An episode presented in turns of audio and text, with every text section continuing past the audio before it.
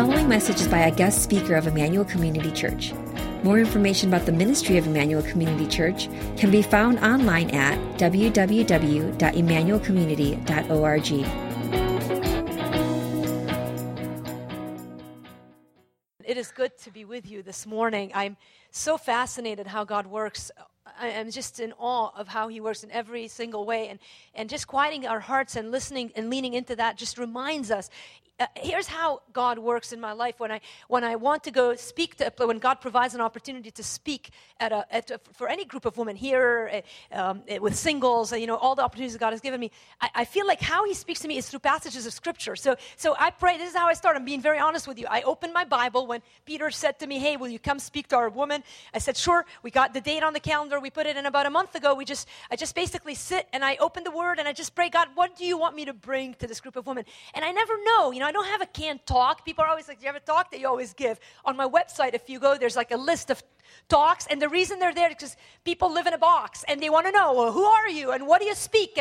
And so it helps them, but honestly, I don't think I've given a single talk specifically on the titles that are there. They're just ideas of the type of things that I talk about. And so I laugh. I went to a conference recently, and the title that they assigned me, it was so funny, because I opened the materials for the conference, and I saw my talk, and I saw the title, and it said, like, vertical identity, and I was like, dude, that is such a great title.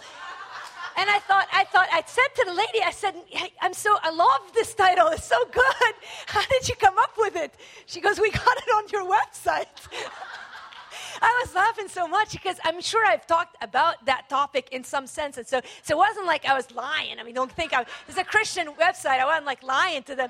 But the idea is that I just seek the Lord, and he doesn't give me a title of a message. He gives me a chapter in a book that he has written for us. And so I'm always intrigued as I approach a group of people, because I don't know coming into it kind of what God has planned and who the people are or how it's going to play out. But inevitably, 10 out of 10 times, I'm not joking, I show up and I have a passage and it matches perfectly where that church is, where the need is, and I just love that. And even preparing it, I don't always see that. I'm just kind of preparing in faith. And so for you guys, as I was looking into this day today, the passage that God just put on my heart, and I was like, this is it. And I didn't know what I was going to say about it, but it was First Samuel chapter 1. So I'm going to ask you if you have your Bibles to turn there. I'm going to read it in a minute. And it's true. I have a book that just came out called Resolved. And so my mind is kind of thinking of resolve and what we want to resolve. And sometimes people are like, well, your book came out 2 weeks ago, so you're going to talk about your book. And the answer is no. I mean, not really. I'm going to talk about the Lord, and I might kind of talk about the book, but I'm going to think about the topic today in terms of resolve. I want us to leave and have 45 minutes or whatever long it is, into the small group time or the discussion time that we have planned for us together, and really think about what is it that God is going to put on your heart to resolve as it comes to prayer. I want to talk about prayer in 1 Samuel chapter 1, but I called the message really that I have, that I think the Lord would have for us this morning, is this: stronger than my doubt. Stronger than my doubt. Let me tell you about how my week went. And I will walk through kind of the passage. I'm going to read the chapter in a minute. And it is an awesome story, by the way. I think it's cool that we have a baby. Where's the baby back there? 2 months old. And we're going to lead up to the birth of a baby in 1 Samuel 1. And I think you'll find it interesting as a new mother to kind of put yourself in Hannah's shoes. But here's the thing. I mean, when you think about our life in the Christian, as Christians in the world. So I had a very interesting week. I had some, ministry-related activities, and I had my work-related activities. And in the midst of it, I have my home. I have a little home in Mount Prospect, and I have a beautiful yard. And I've worked on my yard. I like the outdoors a lot. And so I have these, the guy came and about a couple years ago, I had him expand they're not tiles. What do you call them outside? They're like bricks. Okay, so it's cool. But what he did, he was lazy, and I was cheap. So instead of doing cement under, it's like grass under. And so the moss comes, yeah, right? It's awful. I need a prayer service for the moss. And so, but the moss is not half my problem. The bigger problem is I've got this huge tree that kind of lays, I've already cut it down before somewhat, and now it's grown again. It grows like crazy. I mean, my yard is the most animal-friendly yard. It just, everything sprouts. I have a rose bush that I have done nothing. In fact, I cut it to the tilt last year. I haven't even watered it, and it has like a bazillion roses on it. I don't know how. It's like magic in my yard. But the problem is the birds love the yard. And so I have these chairs that I got at Sears about 5 years ago, and they've got the cloth seats, and they say all weather. All weather? All weather means rain. All weather does not mean poop.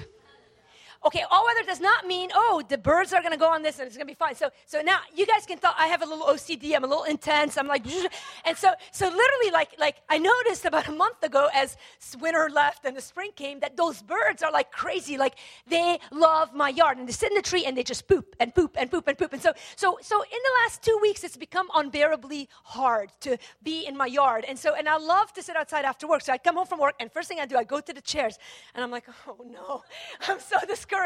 And so then I thought, you know, let me fix them. This is not a problem. This is all weather. So I get the Palmolive dish soap. Someone told me that works. And water and scrub, scrub, scrub. Then I need the sun to dry them up. And, of course, that doesn't work that well because the birds keep pooping. So I happened to be at Ace this week. I went to Ace Hardware. And I saw this bottle inadvertently. I was there to shop for something else. And I saw this bottle. And it said, like, clean up for the, you know, all, you know, for the patio furniture. So I bought it. And I went back home because, again, of course, I came home 2 hours later and there's bird poop. And just clean, for a minute it looked clean, but you know, when you do that 5, 6, 7 times, it doesn't matter how much you clean them, it's like now it's starting to show, right? So then I get the hose and I wash them all down because it's all weather. And so now they're sopping wet with like cleanup, you know. And so the sun comes and they look a little bit better. So then my mom suggests, what about doing a string? So I get this like nylon string. You guys, I mean, am I not like, is this not awesome? So I have every trick in the book. If you guys were like, we have the same problem. Now you have all these ideas. None of them work. So I get a string. And I attach it, and like, I'm not a great string attacher in the yard, so it's like loose after 3 hours, so I'm tightening it up, and so I'm working. This is this week, all of this week. You guys are like, man, you need a life. You need to like get married and have kids so you don't have time to worry about all these things. But it's not happening. This is my focus. And so I go to work, I come home, all my friends know, all my community knows, my sister, like they text me, how are the birds, how are the seeds, and I'm like, I'm so stressed about it. I'm so stressed. So finally, I'm at work Thursday. I have 2-day shifts, and so there's time to kill in the morning. It's a little slow in the ER. Tip, by the way, those of you who have kids, you want to go to go in the morning. It's slow. As soon as the ER opens, that's the time to take your kids and go. You know, if you're just waiting for the perfect time, don't go in the afternoon. Everybody comes at 6 at night, and you'll be there for hours. But if you go in the morning, in and out. So I'm there sitting, and then I think, oh, I know, I should order new cushions because I'm seeing by now that this problem's not going anywhere. So I'm like working around it. So I do. I get on the Sears site because I'm worried. What do you think I'm worried about? They're going to go out of stock, and then there won't be cushions for what I want. So I bought new cushions. They're coming in the mail. And still, the problem persists. And I was thinking about that, you know, today and yesterday as I've kind of been thinking about you guys. And I've thought, isn't this how we often approach our Christian life? Problems are coming all the time. I mean, you can't, it's just they're coming. I mean, you can chop the tree down. You can buy the soap. It's just they're coming and they're coming and they're coming. And so what do? We just keep escalating our efforts. Oh, the soap didn't work. I'll go buy the stuff at the Ace. Oh, the Ace didn't work. I'll go get the cord. Oh, the cord didn't work. I know. I'll just replace the cushions. Because we just want to be ready for whatever it is that might come our way. Do you know that in the last 2 weeks, it did not occur to me one time to stop and pray about the birds? Now, you might say, well, that's a silly thing. Is it occupied 80% of my brain this week? Some of you here today have problems that are much more significant than bird poop. On Thursday, I had quite a day in the ER. It's so hit or miss in the ER, but on Thursday, I had a 5-week-old baby that needed a surgery. Came in from the doctor's office, a minor surgery. And it's interesting when you're telling the family, man, this is just a minor surgery, not a big deal. It's a surgery in a 5-week-old, like keeping a percent. You know, you lose sight sometimes as doctors. I had another kid that came in with belly pain and fever, ended up with 300 milliliters of fluid around his heart. We would have sent him home, was it not for God's grace prompting us to do certain tests that I normally wouldn't have done. And then I had another 2-year-old or 3-year-old girl who came in because her parents just noticed that her eyes were crossing and was sent down to Children's for a new diagnosis of a brain tumor. See, some of us are dealing with problems that seem small in comparison, like the bird poop in the yard, and we don't know what to do about them. We think, well, God isn't going to bother with that, And yet others of us have problems that are much more significant, like a child who was just diagnosed with something that's going to take over the family's life. But you know what amazes me is whether it's bird poop or whether it's cancer, God cares about each and every one of our needs. It amazes me that he didn't just bother with the leper and with the blind and with the person missing a hand and with the seizing kid and with the person who had the issue of blood. Those weren't the only needs that he tended to when he was here on this earth, but that Jesus in his grace also went to a wedding and arranged to have wine when they ran out of wine. That the crowd was hungry and Jesus cared enough to feed them instead of saying, go feed yourselves, there's a Chick-fil-A down the street. They're Christians too, two birds, one stone. We serve a God who cares about our needs, and yet so few of us really pray. I'm intrigued because I was at breakfast and found out that you guys have a prayer meeting that lasts, I think, 5 or 6 hours on Friday mornings. Did you guys even know that? I don't want to embarrass anyone, but someone at my table from this church was equally surprised as I was. We were like, what? 6 hours? And in my mind, I was like, dude, how did it do this? Do they not have a life? They were like, we have so much fun. We eat and we play with our kids and we pray and we 6 hours. And I was like, we have audience in front of the king.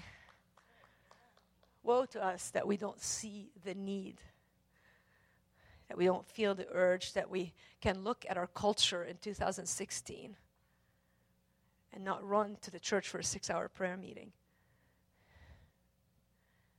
We're living in days that are incomparable. I don't care what happened in the Roman era. I know that they were sexually promiscuous, that things happened there that were crazy. I would argue that our time right now is closer to the coming of Jesus than ever before.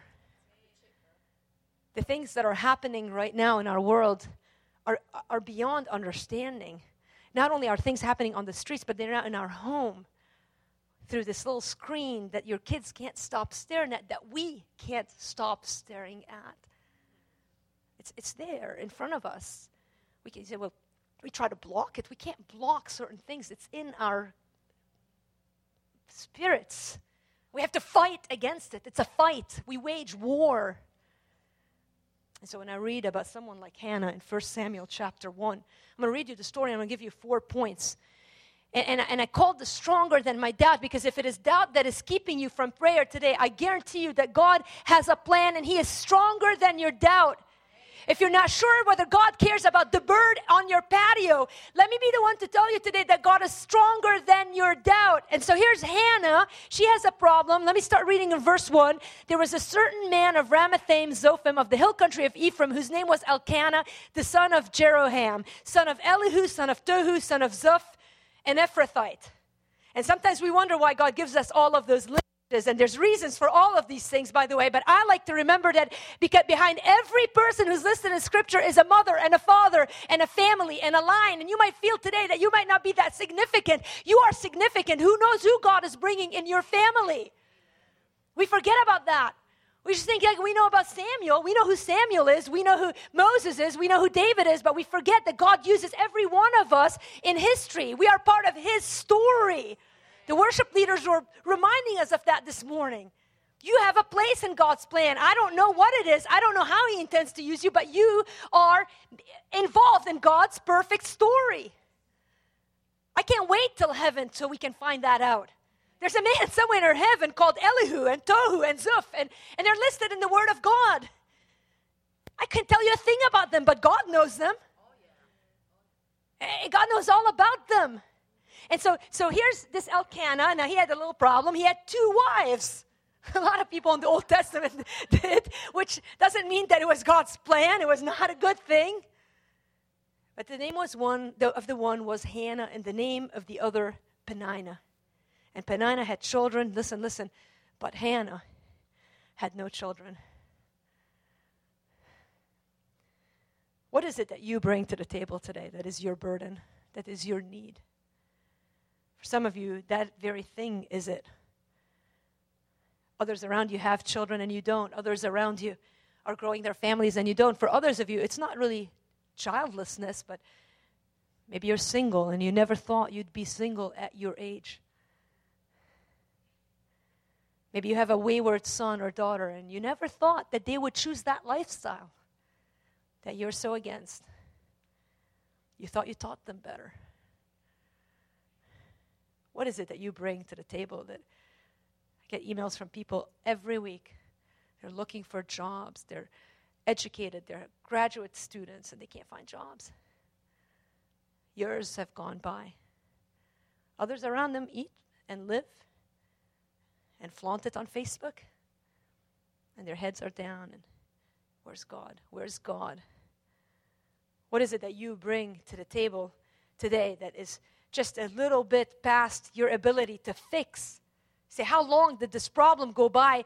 A long time. It says, now this man used to go up year by year from his city to worship and to sacrifice to the Lord of hosts at Shiloh. By the way, these were believers. These were people who believed in God Almighty. They planned their year around the Lord. They went and they prayed and they prayed and they prayed and they would go, and he was, it says that to sacrifice to the Lord of hosts at Shiloh, where the two sons of Eli, Hophni and Phinehas, were priests of the Lord. On the day when Elkanah sacrificed, he would give portions to Peninnah, his wife, and to all her sons and daughters, but to Hannah he gave a double portion because he loved her, though the Lord had closed her womb.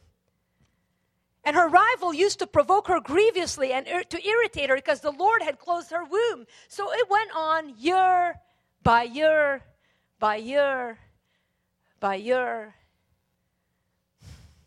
As often as she went up to the house of the Lord, she used to provoke her. Therefore, Hannah wept and would not eat. And Elkanah, her husband, said to her, Hannah, why do you weep and why do you not eat? And why is your heart sad? Am I not more to you than 10 sons? I want to give you the first. I have just 4 points I want to give you. And here's the first. Prayer is hardest when God doesn't seem to answer. Prayer is hardest when God doesn't seem to answer. You know, it's funny. I grew up in Lebanon. I got saved when I was a child in church. My mom told us about Jesus, and I accepted him in my heart. I did it for about 2 weeks maybe. Every night I would ask Jesus to come to my heart. When she finally explained, you don't have to do it a lot of times. He heard you the first time. But I came to Christ, and I had an awareness that he was living in me, that I was supposed to read my Bible, obey the basic things that the Spirit of God awakens in you. And when I was 15, I moved to the United States, to Green Bay, Wisconsin. Don't ask. You guys are like, what? Beirut to Green Bay? Yeah, that's what we did. We didn't grow up in Lebanon, Indiana. We grew up in Lebanon. And then we moved to Green Bay. And my dad was a surgeon there and had a job that God had provided for us. And God in his divine providence had put us about an hour from a camp. And that first year, I was a senior in high school. I graduated high school early. I went to camp, to a leadership and ministry preparation camp. I think my parents just wanted to get rid of us for the summer. So they sent us all to camp week after week. I ended up going to camp for like 6 weeks that summer. But that summer, God really got a hold of my heart. Something happened when what you told us in the worship, where we took time out and gave God our attention, and now we were in a place where they didn't have TV, didn't have radio. They did have a radio. They played Christian songs on it all the time. It was like they were programming us, but it was God's way. And one night I remember the word of God preached. I don't remember what was spoken, but I remember I went out after the service, and it was a dark night, and I stood on a rock, and I just had such a sense of God's closeness. And I really think back at that time and how pure my faith in God was. I really believe God can do anything. And I believed that God wanted to do everything in my life.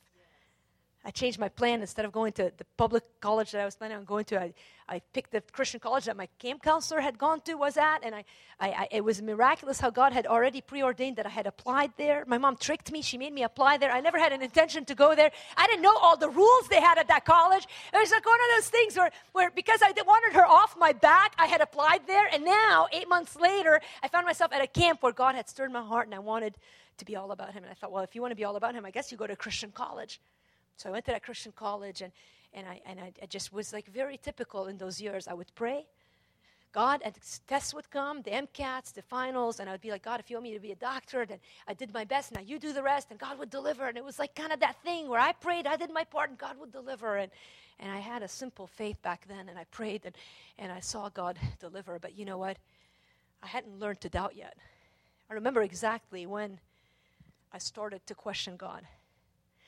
I grew up in a home where we weren't allowed to date until we finished college. My dad was adamant. You get a degree, you finish school. My dad's a doctor. He wanted us to get higher education. And so I finished undergrad, and we were like, Dad, can we date now? He goes, no, I meant college, like when you finish all your college. And he was paying for our school, as the Lebanese do. And so that meant 4 more years of med school. And honestly, when you're in med school, you don't have that much time to date, so it didn't really matter. But honestly, no one was asking me out, so I can't really, like, it was a good excuse. Like, my dad doesn't want me to date. But all this to say, I found finally finished med school, went down to my residency, and now I had all my schooling done technically. And so I met someone, and we fell in love, and we thought. And then 2 weeks before the wedding, we ended up breaking up the engagement. But what had happened was that there was more chemistry than there was true falling in love. There was a guy that I had met at college, and for 10 years, he was my best friend. And everyone thought we would get married. And it took me getting engaged to another guy to finally understand that he was the one that my heart wanted. I remember one time before the engagement ended that I was down in Houston doing my residency at Texas Children's Hospital. There was this ugly bayou. That's the body of water in Houston that they all rave about. It's like this little, basically, it almost looks like a sewer, but it's a bit more generous than a sewer. It's their bayou. They got like a path. No offense if you're a Houstonian. I loved Houston, but they're not known for their water bodies. Anyway, I remember going out running on that bayou, and by then God had, you're like 2 weeks before the wedding. You're like, I think I need to make a decision now, and I think I'm making the biggest mistake of my life.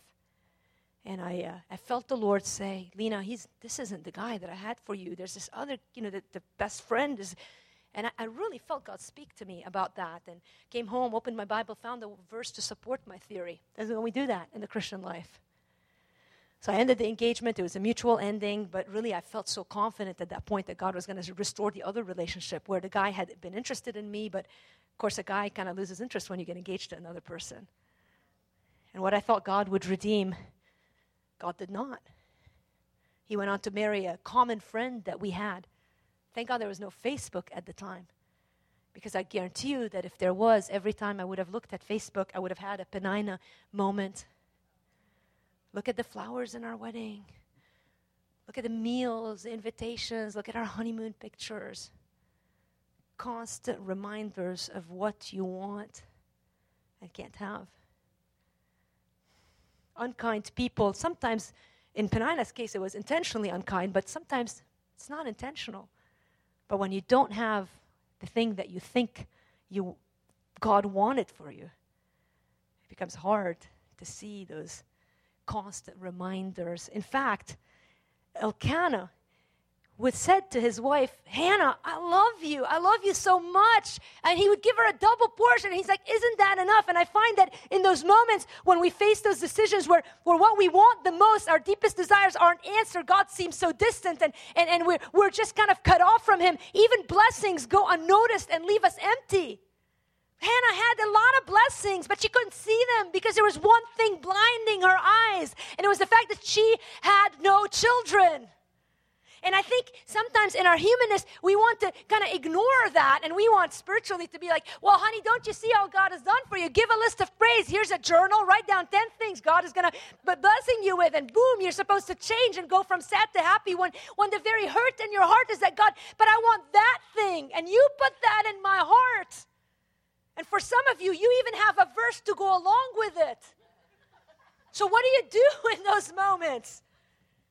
I love that God uses the story of Hannah to remind us that he's not a God who isn't aware of our need. Here's the second point. God is at work when nothing seems to be happening. God is at work in your life right now, even though it seems like nothing is happening. God is at work in your life right now, even though it seems like nothing is happening. God is at work in your life right now, even though it seems like nothing is happening. So here's Hannah. She's praying, and I've thought about this all week long. She's praying for a son, but God is preparing a prophet. She's praying for a temporary thing. She wants a healing in her own little wounded hurtedness, and God's like, I got a bigger plan here going on. I'm preparing a Samuel. And had he just given her a pregnancy, and had he just been like, here, there's a baby, and no stress, no perseverance, no hurt, coming to God, which we're going to read in a minute, saying, God, if you give me a son, I'll give him back to you. Had there not been that moment, there would not have been a Samuel sitting at age 4 or 5, as soon as he was weaned from the breast, in a chapel with Eli, learning to be a prophet. See, our prayers are way too small, ladies. Our prayers are so small. They're focused on me, myself, and I. That summer after I left my residency, I was hurt. I was wounded. I felt betrayed by God. I was disappointed. I remembered how God had spoken to me back at camp and how I had given him my life. And I thought, God, I gave you everything. I'd been pure in my dating relationship. Not sinless, but pure as pure. can be in that age. And I was like, God, I loved the Lord. I was telling people about Jesus.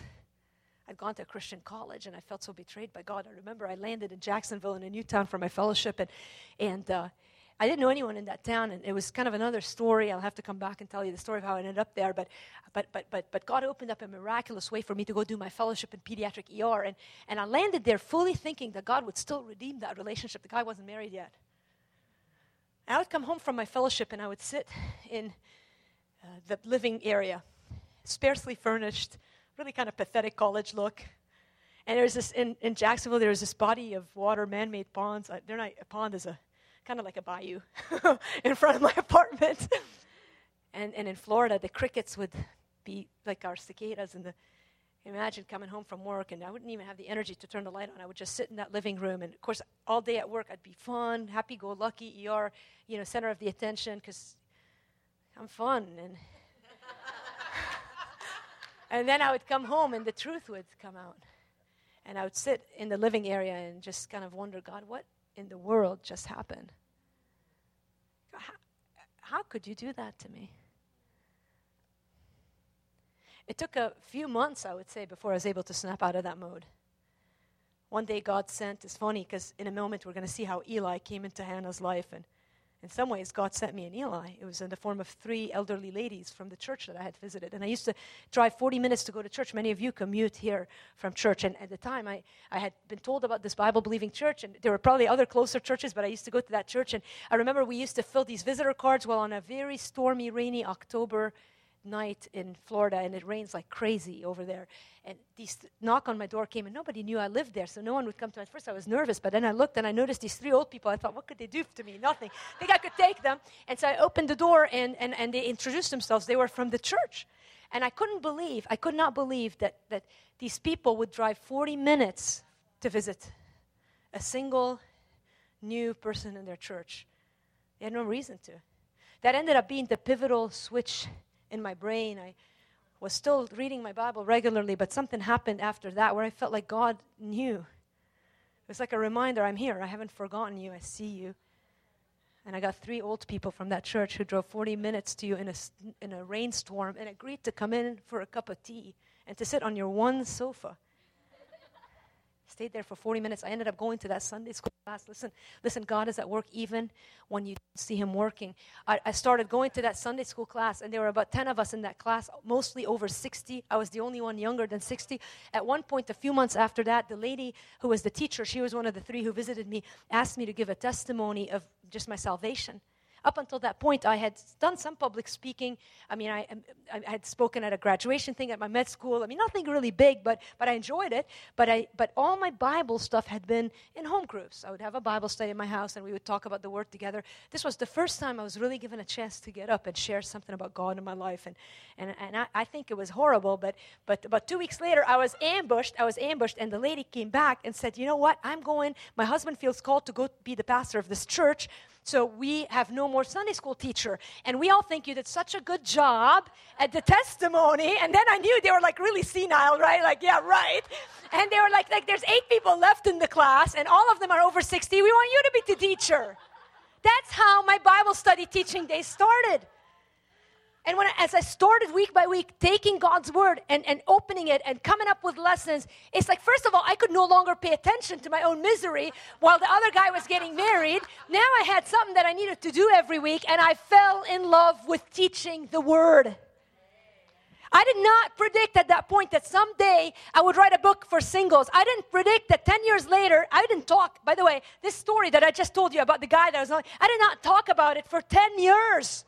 It didn't come out of my mouth. If people ask me, do you date? Yeah, I was engaged once, done. I never even referred to the other story. I was ashamed. I was ashamed, and I was broken. And 10 years it took, and then when I moved to Chicago, I ended up getting engaged again. And I thought, oh, God is so good. Now it's going to be a great story. And, of course, because that's how we think humanly. Like, we pray, and God provides, and then we pray, and then everything eventually is going to turn out fine because we're all Christians, and that's what happens, and it will. But sometimes not until heaven. I'll point that out in Hebrews chapter 11 shortly. But for me, when I got engaged that second time, I had still this horizontal look like God was going to fix my problem now, and it's going to be such an awesome God story. We're going to talk about it. See, I got engaged, and it broke off, but then God provided. And I got broken that engagement again. And I thought, oh, boy, now you're that person. Try going out, try dating when you've broken off two engagements. It's hard enough for a single woman if you've never dated or gotten engaged. But imagine if now you have in your history, now how do you explain two broken engagements? So I stand before you still single today. But here's what God did. I started writing a blog around that time. It was right when I was at Harvest teaching. I hadn't become the women's ministry director yet, but shortly after I broke off that second engagement, God opened a chance, because by now, just 10 years had passed. I had been teaching the word. God had called me to ministry. A life was forming. The work that God had prepared for me had formed. God was at work, even though it didn't seem like he was doing anything. He was stronger than my doubt. One day, I used to blog regularly at the time, 7 days a week I was blogging. I can't even imagine doing that now, but it was part of my training to be a writer. You don't just write books. You blog daily for 5, 7, 8 years. One day I got an email from a lady at Moody I thought was a spam. We were talking at breakfast about how I think everything is spam. I've probably thrown away. I've been probably proposed to. I've probably been offered many jobs. I'm probably supposed to be an ambassador somewhere, but I spammed it. Who knows who stands before you today? It's all in my spam. So I thought this thing was spam. I put it in my delete, and then I got to work at Harvest, and my assistant, Bonnie, was sitting up front. I go, Bonnie, I don't know what prompted me to think of it. And I said, Bonnie, I don't know. I think I got this thing from Moody today, but I thought it was. She goes, pull it up. Let me read it. You know my assistant. She's so no nonsense. I pull it up. I let her read it from my trash. And she's like, you dum-dum. That's a real publisher. They're really interested in working with you on a book. And here's what the email said. The email was this. Have you ever thought about writing a book on singleness? That was my introduction to writing books. God is witness, I'd never thought about it or desired it. I didn't want to be that. In fact, I didn't go to singles ministry. I fell into women's ministry because I didn't want to be that person who's the single in singles ministry. But it was clear God had formed this story. Who can write a book on singleness but a person who's been engaged twice, broken off a wedding 2 weeks before the actual wedding, whose heart was broken by a third party? Who can write about self-pity and bitterness and idolatry better than someone who's walked through those valleys? See, God is at work even when it seems like he's not working.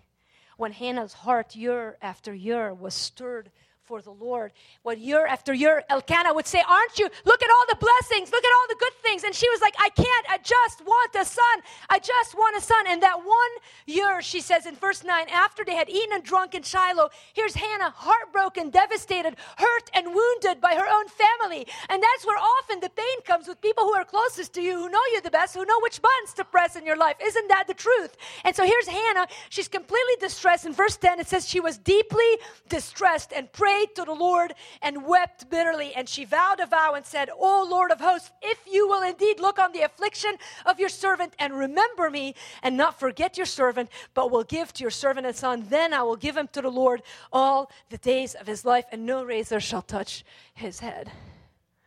Who prays a prayer like this but someone who is utterly desperate? Who prays to surrender to God everything but one who has reached the bottom of the pit and sees no way out? I saw you with the baby earlier in the breakfast, and I thought, what if she was asked to give him up to Peter Cho? Peter, you guys be like, what? Don't give him to Peter. This is going to be crazy. What if she went to Peter in 2 years and said, Peter, here he is. I promised him to the Lord, and I'll visit him once a year. I'm moving now. I'm moving downtown. I have no car. You guard him. You bring him up in the ways of the Lord. Y'all know Eli. Eli's sons were not special sons. They were not godly sons. They were wicked sons. And yet that is the person that God was like, you're going to give Samuel to Eli. Who gets to that point but someone who is utterly desperate for God to move? When you get to the place where your doubt is so big and you understand that only God is stronger than your doubt, then you pray prayers of surrender like that.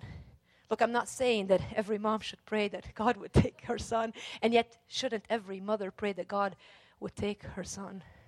Maybe not to Peter Cho in a church, but maybe in the walls of your own home. Have you moms given your kids to the Lord where you're like, hands off, God, they're yours? They're not mine, they're yours.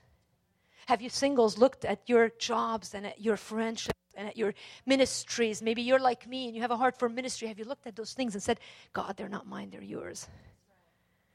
It says that in verse 12, as she continued praying before the Lord. I want to give you the third point. The first was prayer is hardest when God doesn't seem to answer.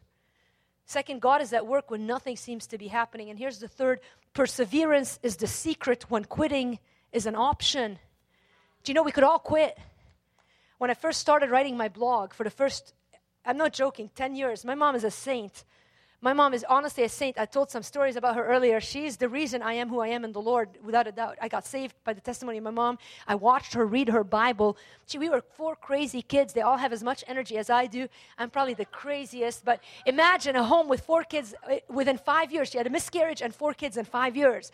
And so here she is in Lebanon, a land of war. My dad was a surgeon. He was never home. She brought us up. We were crazy people. And here she would leave us every day. She was a stay-at-home. She was a pharmacist, had a pharmacy that the guy ran, and her home was her focus. And we would see her morning after morning leave us for about 20 minutes. Some days needed 35 minutes, but for the most part, about 20 minutes, she would shut the door to her room and open the Word and read. I wake up sometimes when I go visit her now at 6 in the morning, and there's not a day where she wakes up after me. There's not a day. I don't understand how moms do that. You moms, I don't understand it. But every day, no matter when I wake up, she's already up at the desk reading her Bible. My dad passed away last summer. People ask me, how's she doing? Oh, it's hard. It has its moments. But one thing hasn't changed in her life. I watch her open her book and read her Bible. And in those years, those 10 years when I started writing my blog, every day I would write it. And listen, everybody else's blogs grew about 100 times faster than mine. But that's not true, but that's how it felt. Some of you who have businesses, everybody's businesses seem to be doing better than yours. You come to church, everybody's small groups seem to be having more revival than yours. Everybody's kids seem to be doing better than yours. Everybody's bank account seems to be, it's always like you just can't see the people who aren't. I mean, who else had, like only 100 people maybe getting a book offer, but I'm focused on the bazillion, I don't care about the things that are like I'm better than them. I look at the one or two or three that had a blog that exploded into thousands. So every few months, without fault, I would pick up the phone and call my mom and say, Mom, I'm quitting the blog, which the blog at the time was the ministry. There was no books. There was no church job. It was the blog. Every few months, I'd be like, man, I want to quit. I want to quit. I want to quit. I want to quit. And they'd be like, just give it a little bit longer. Just give it a little bit longer. Just pray one more time. I think about Hannah. What if she had opted off that year? What if instead of going up with Elkanah, what if she had said, I'm done. God, I'm done. You are God. You want to give me son? You give him. I don't care. It's your job. It's your thing. I'm good. I'm good. And so instead of choosing to risk and pray boldly, what if she had lived in the safety of no prayer? I asked a girl at work yesterday who's a Christian who has been growing like crazy in the past few years. And she's a lovely, awesome friend of mine. And I've seen her grow. And I said to her yesterday, I was asking her, just picking her brains, trying to kind of tease out this lesson. I said, Deanna, I said, help me out. Help me understand this. I said, what do you want more than anything? And she thought about it, gave me her answer. And then I said, do you ever pray about your singleness? She's a divorced mom of two. And if anyone needs help, it's her. Like she works so hard and she's downsizing now from a 2-bedroom apartment to one. She's a nurse. She works her brains out. She can't afford the 2-bedroom. She sacrifices all the stinking time and loves Jesus and is trying to honor him. And I'm looking at her and I'm like, do you ever pray about your singleness? And in all honesty, she says to me, no. And I laughed because I said, yeah, and kind of neither do I, not that much. It's not really a focus, really. And we were talking about what is our focus and what we do pray about. And I wrote down some of the things in our conversation because I said, but don't you want to be married? And she says, yes. She goes, you know what I do? And isn't this what we all do? Here's how we cope with doubt. We simply lower our expectations. We come to God and we don't pray about the things that matter the most because what if we did pray and God didn't answer? Now we got to deal with that mess. What if we did pray and God didn't give us the things that we wanted? And so instead of accusing God because we know better, we don't want him to curse the things that we have because we're in such a weird relationship with God, we just don't pray. So we pray about things that are sure. We pray about things for others. I have a lot more faith for your prayer request than I do for mine. And so we come to God with a barrier. You know, for 10 or 15 years after what happened with this guy back in Jacksonville, I gave God 95% of my heart. There were about 5% that I just held back. After I no longer desired marriage as much. I mean, to me, it's take it or leave it. If God has to really work hard to find someone that will meet my expectations at this point. No, I'm just kidding. No, I'm just teasing. No, but it's true. There's not. But I took all that energy that I had for a guy and I put it in ministry.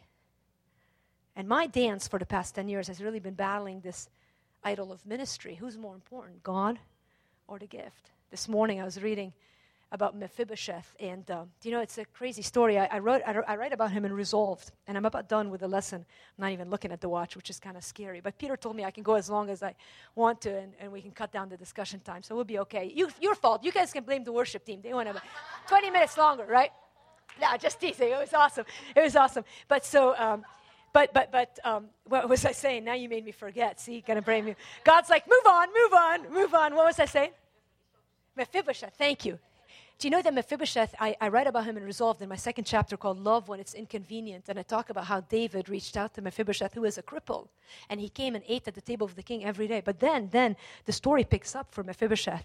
Do you know that David's son, you know the story, Absalom, came against David, and there was a war, so David escaped the city, and Absalom had this overturn, and in that, you know, of course, God had predicted that because of David's sin, and so David comes back to town after winning the victory. Absalom dies, David's heartbroken. Honestly, that's one of the most tragic stories in the Bible, in my opinion. But David comes back, and in all of that story, Mephibosheth, remember he was a cripple. He couldn't leave with David. Well, Mephibosheth's servant tricked him. And so Mephibosheth's servant acted as if Mephibosheth didn't care about David. And he said to David during that exile time, Mephibosheth is gone. You know, he left. And so David says, okay, you take all the land that was Mephibosheth. He kind of diverts it over to Ziba. And so now they come back to town. David's back in charge. Mephibosheth comes up. He was the guy who had received the grace of David, which was a picture of the grace of God. And so he comes up, and David says to him, like, how could you do that? And Mephibosheth is like, Ziba lied. And listen, and David says this because he's promised Ziba some land, so he can't go back on that promise. And so he says, okay, split the land between Ziba and Mephibosheth. And humanly, I hear that story, and I'm kind of, part of me is disgusted. Like, God, how could you let that happen? Mephibosheth was the one who was kind of, he didn't do this, you know. But you know what Mephibosheth says? He says, you can have it all. I'm just happy you're back.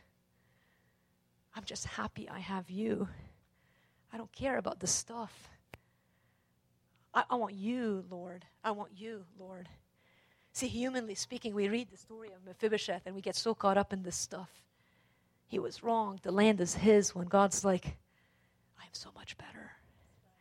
That's the secret. When you pray and when you have a Samuel and now you're coming to the Lord and you see prayer that is stronger than our doubt and a focus on a God who is stronger than our doubt understands that this God who gave Samuel is even so much better. I'm amazed that Hannah able to follow through. Now she has the boy. God, so let me read a few more verses here and then wrap up with the last thought. Perseverance is the secret when quitting is an option. That was point number 3. And by the way, persevering prayer doesn't make sense to anyone. Eli thought she was drunk. She was moving her lips and he's like, you lady, stop drinking. She's like, I'm not drunk. I'm pouring my heart. She says, I'm pouring out my soul before the Lord. So she says, do not regard, in verse 16, your servant as a worthless woman, for all along I've been speaking out of my great anxiety and vexation. Then Eli answered, go in peace, and the God of Israel grant your petition that you have made to him. All these years that she prayed, year after year after year, what changed that year? What changed that made her be like, because here's what she says. She said, let your servant find favor in your eyes. Then the woman went her way and ate, and her face was no longer sad. See, here's the fourth point. Change is inevitable when we finally learn to pray. See, when we really pray, when we really give God our burdens, when we really believe that He is stronger than those things that we're afraid of, then we are completely changed. Joy becomes ours. Hope is alive. And everything changes. People around us see it. And the people in our families worship the Lord with us. She left the thing at the altar. And I keep thinking, what changed that year? I'm telling you, Eli showed up and looked at her and says, God has heard you. You ever been to a prayer meeting? Listen to me. I know you have. You guys pray for 6 hours. I'm sure you have. Ever been to a prayer meeting and like you pray alone in your house and you pray and you're like, God, blah, blah, blah, blah, blah, and you worry your prayers to God and you pray. But then you get together with one person. There's a lady I was telling Kim on my blog who connected with me 2 years ago, and every week or maybe 2 weeks, she calls me and we pray together. What is it about praying with someone else? Like you feel like God has heard you more? Is it any wonder that he says where 2 or 3 are gathered in my name, there I am in the midst of them? I think that when Eli confirmed to her, God has heard you. Sometimes that's all I need is a reminder, don't stop praying. God sees you, God knows you, God hears you. Friend, don't stop praying. What is your burden that you bring to the altar? Maybe you've prayed 1,000,000 times before. Don't stop now. Don't stop praying. God is stronger than your doubt. When Samuel was born, it says, and in due time, by the way, you say, how else did it change? Well, waiting became easier because she started to act in faith. When she left that prayer, what did she do? She found Elkanah. She could have been like, God, you're just going to do it in your time. No, she got to work. And it says, in due time, God answered. But there was some act of faith that she had to take in order to get to the place where she would get pregnant. This was not a virgin birth. And so you see, some of you, and it is funny, but some of you, you need to act in faith in the areas that you're praying God in. And so if you're praying for ministry opportunities, you might need to start a blog. If you're praying for Bible study opportunities, start teaching a small group in your home. If you're praying that you get better at prayer, show up to the prayer meeting. What is it that is your deepest desire in your heart? You want kids, you don't have them. Start volunteering in the children's ministry. I hear that your children's ministry is growing at such a fast pace. Start acting in faith and put yourself in the areas and in the places that God wants you to be so that the miracle can happen. What is it that you need to resolve to do? What step of faith must you take? And then you say, man, well, how long will it take? In due time. In due time, one of the most powerful verses in my life this season is in First Peter chapter 5, where it says, humble yourself under the mighty hand of God, and in due season he will lift you up.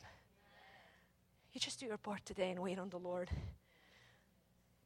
After the baby's born, Elkanah, her husband, they go up to the worship, to the temple again, and Elkanah's like, come on, let's go. And she says to him, this is my translator, my translation, my shortened, I've run out of time, we're not going to read all the verses, version. But she basically says, and she goes, in verse 26, oh my Lord, as she waits. She tells Elkanah, I can't take him now. I'm going to wait till he's weaned. And then verse 26, he finally gets old enough, and she says to Eli, she brings up Samuel. Again, picture this little beautiful baby. In this case, a girl. I thought she was a boy, so we can fake it and say.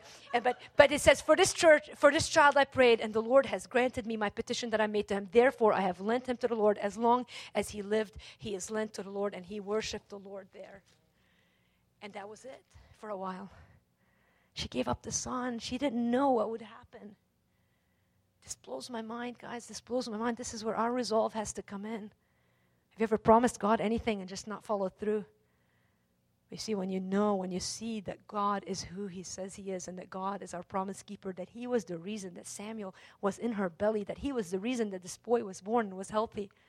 She was able to give him to him. Well, she didn't see what was coming.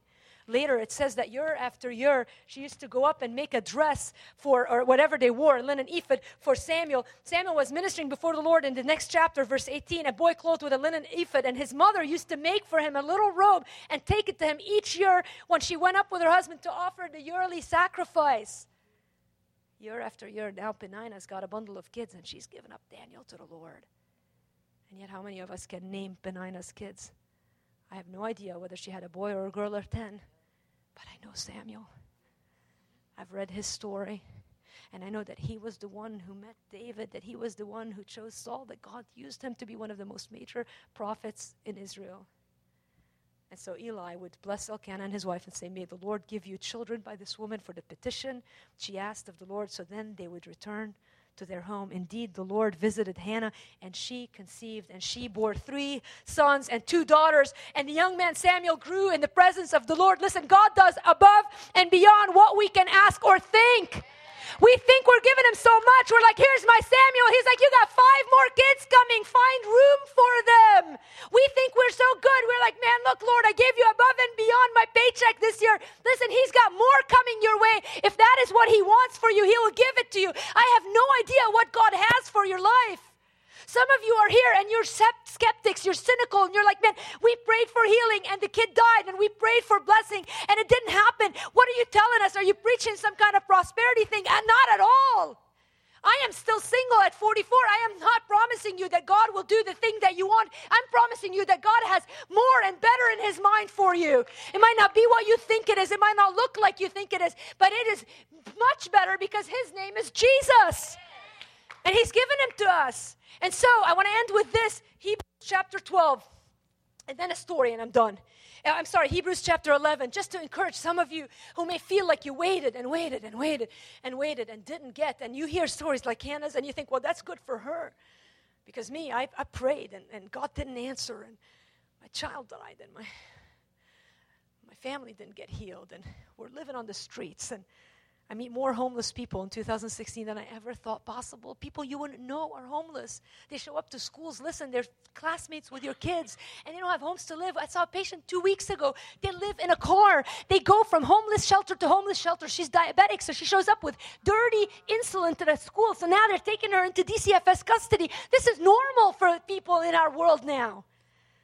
Some of you may be like that. You may not be homeless, but whatever you wanted and you prayed for didn't happen. Listen, in Hebrews 11, it says this about the prophets. First, we get a list of Gideon and Barak and Samson and Jephthah and David and Samuel, all these who through faith conquered kingdoms, enforced justice, obtained promises, stopped the mouths of lions, and on, these awesome, awesome things. And then you get to verse 36. And it says, others suffered mocking and flogging and even chains and imprisonment. They were stoned. They were sawn in two. I just found out recently that Isaiah was sawn in two. That's how he died. I did not know that. I've been in the church for 30 or 40 years. Isaiah was sawn in two. That's how he died. They were stoned. They were sawn in two. They were killed with a sword. They went about in skins of sheep and goats, destitute, afflicted, mistreated, of whom the world was not worthy, wandering about the deserts, in deserts and mountains and in dens and caves. Listen, and all these, though commended through their faith, did not receive what was promised, since God had provided something better for them. You see, we have someone better. His name is Jesus, and He's given us everything. I don't know about you, but I hear the story of Hannah, and I want to pray like Hannah prayed. I want to pray prayers that move mountains. I want to pray prayers that see answers. I want to pray prayers that glorify the Lord. I want to pray prayers that lead to surrender. I want to pray prayers that matter. I don't want to be like people who show up to prayer meeting, and they're like in their mind, they're thinking about what they're going to do next week. I want to pray things that are real. I want to pray things that are deep and intimate in my heart. I want to pour my heart to the Lord. I don't want to be afraid anymore. I want to resolve to pray. I want to resolve to pray when I feel like giving up, knowing that God is at work even when I don't see the answer. I want to resolve to pray when I feel like giving up, knowing that God is at work even when I don't see the answer. I want to end with this story. I promise this time I'm not just saying I'm going to end. I really mean it. And then we're going to pray. And then I don't know if we have time for small group. You can just take the questions and meet next week or something. But I want to tell you the story. It's probably my favorite story about prayer. And it is about George Mueller, which is probably one of the fathers of prayer. If you really want to look at an example of prayer, it's George Mueller. And it is I found it in this little book, Streams in the Desert, if you have this devotional.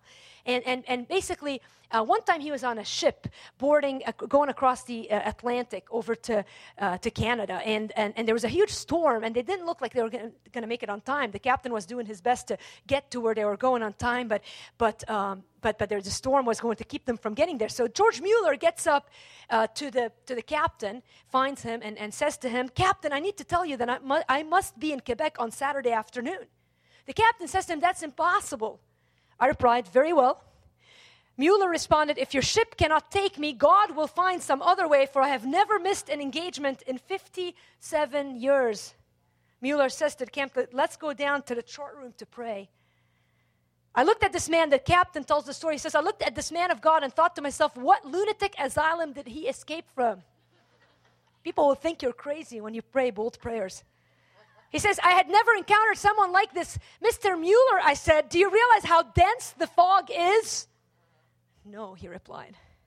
"My eye is not on the dense fog, but on the living God who controls every circumstances in my life." It gets better. It says he knelt down and prayed one of the most simple prayers I've ever heard. "When he had finished, I started to pray," said the captain. But Mueller put his hand on my shoulder and told me not to pray. He said, first, you do not believe God will answer. And second, I believe he has. Consequently, there is no need whatsoever for you to pray about it.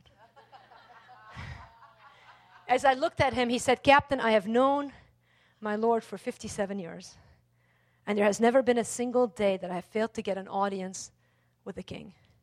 Get up, Captain, open the door, and you will see that the fog is gone. I got up, and indeed, the fog was gone, and on Saturday afternoon, George Mueller was in Quebec for his meeting. He prayed like Hannah prayed. He prayed like the great men and women in the Bible prayed. He prayed like I longed to pray, and he prayed like I pray that we will all resolve today, that we would not quit in prayer, but that we would pray knowing that God is at work even when we don't see the answer. And so, God, we give you our prayers, our hearts, our deepest desires, Lord. God, we struggle with doubt. We struggle with fear. We struggle with our comfort zone. Oh, God, forgive us. Forgive us for not seeing you. God, that for not seeing Jesus risen from the dead, for not understanding the victory that was given to us on the cross. God, I ask you to forgive us, Father, for living in the safety of our unanswered prayers. But not just unanswered prayers, Father, but unasked prayers. God, forgive us for giving up. Forgive us, Father, for coming to you with an attitude of skepticism. We believe that you died for us and rose again, and yet, Lord, in the things that matter the most in our lives, Father, for the women here today who have no children, for those who have no husband, for those who have no job, Father, for those who have no home, for those who feel like they have no purpose. God, we open our hearts to you, healer of our soul and provider of our needs.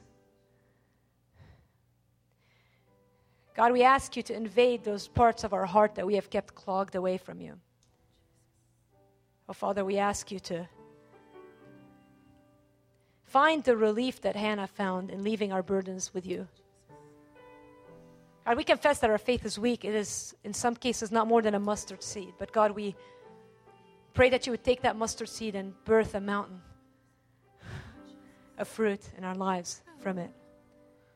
God, we believe your name is glorified when we see you answer prayers. We believe your name is glorified when we give ourselves to you and surrender like Hannah did. That when we find you more worthy than those things that we deeply want, God, that the world will look in awe and say, who is this God who is worth more than a child? God, we do not make this stuff up. We cannot make it up, Father. You have put those thoughts in our hearts. And so, Lord, we look to Jesus, the author and finisher of our faith. God, we give you, Jesus, all that is in us and for us because we believe you are for us. And so, God, we surrender to you, Lord, that word. We surrender to you the very things that we deeply, deeply desire. God, you do above and beyond what we can ask or think. We don't know how. We don't know when. But we are confident, Lord. We are confident even now as we resolve to pray that you are a God who is good, that you are a God who is long-suffering, that you are a God who understands our weaknesses and has made provision through the Lamb. And so we come in the name of Jesus. We access your throne with confidence, Lord, because of the shed blood of Jesus. Father, I pray for the woman here who needs encouragement today, that you would pour your encouragement on her. And I pray, Father, for the one who doesn't know you in this fashion yet. Father, maybe there is a woman here who doesn't know you at all. Oh, God, please remove the veil from her heart and help her to understand that you love her so much that you sent Jesus on the cross to die for her sins so that the worst thing that she might have done is forgiven, God. Not overlooked, but forgiven with the blood that Jesus shed for us. And God, for those of us who call ourselves children of God, give us that confidence that we desperately need to shine in a world that is dark. God, give us eyes to look for eternity. Give us eyes to live expectantly, knowing, God, that you are coming back for us. Ready us, God. Wake us up. Teach us to pray. Teach us to pray. In Jesus' name I pray.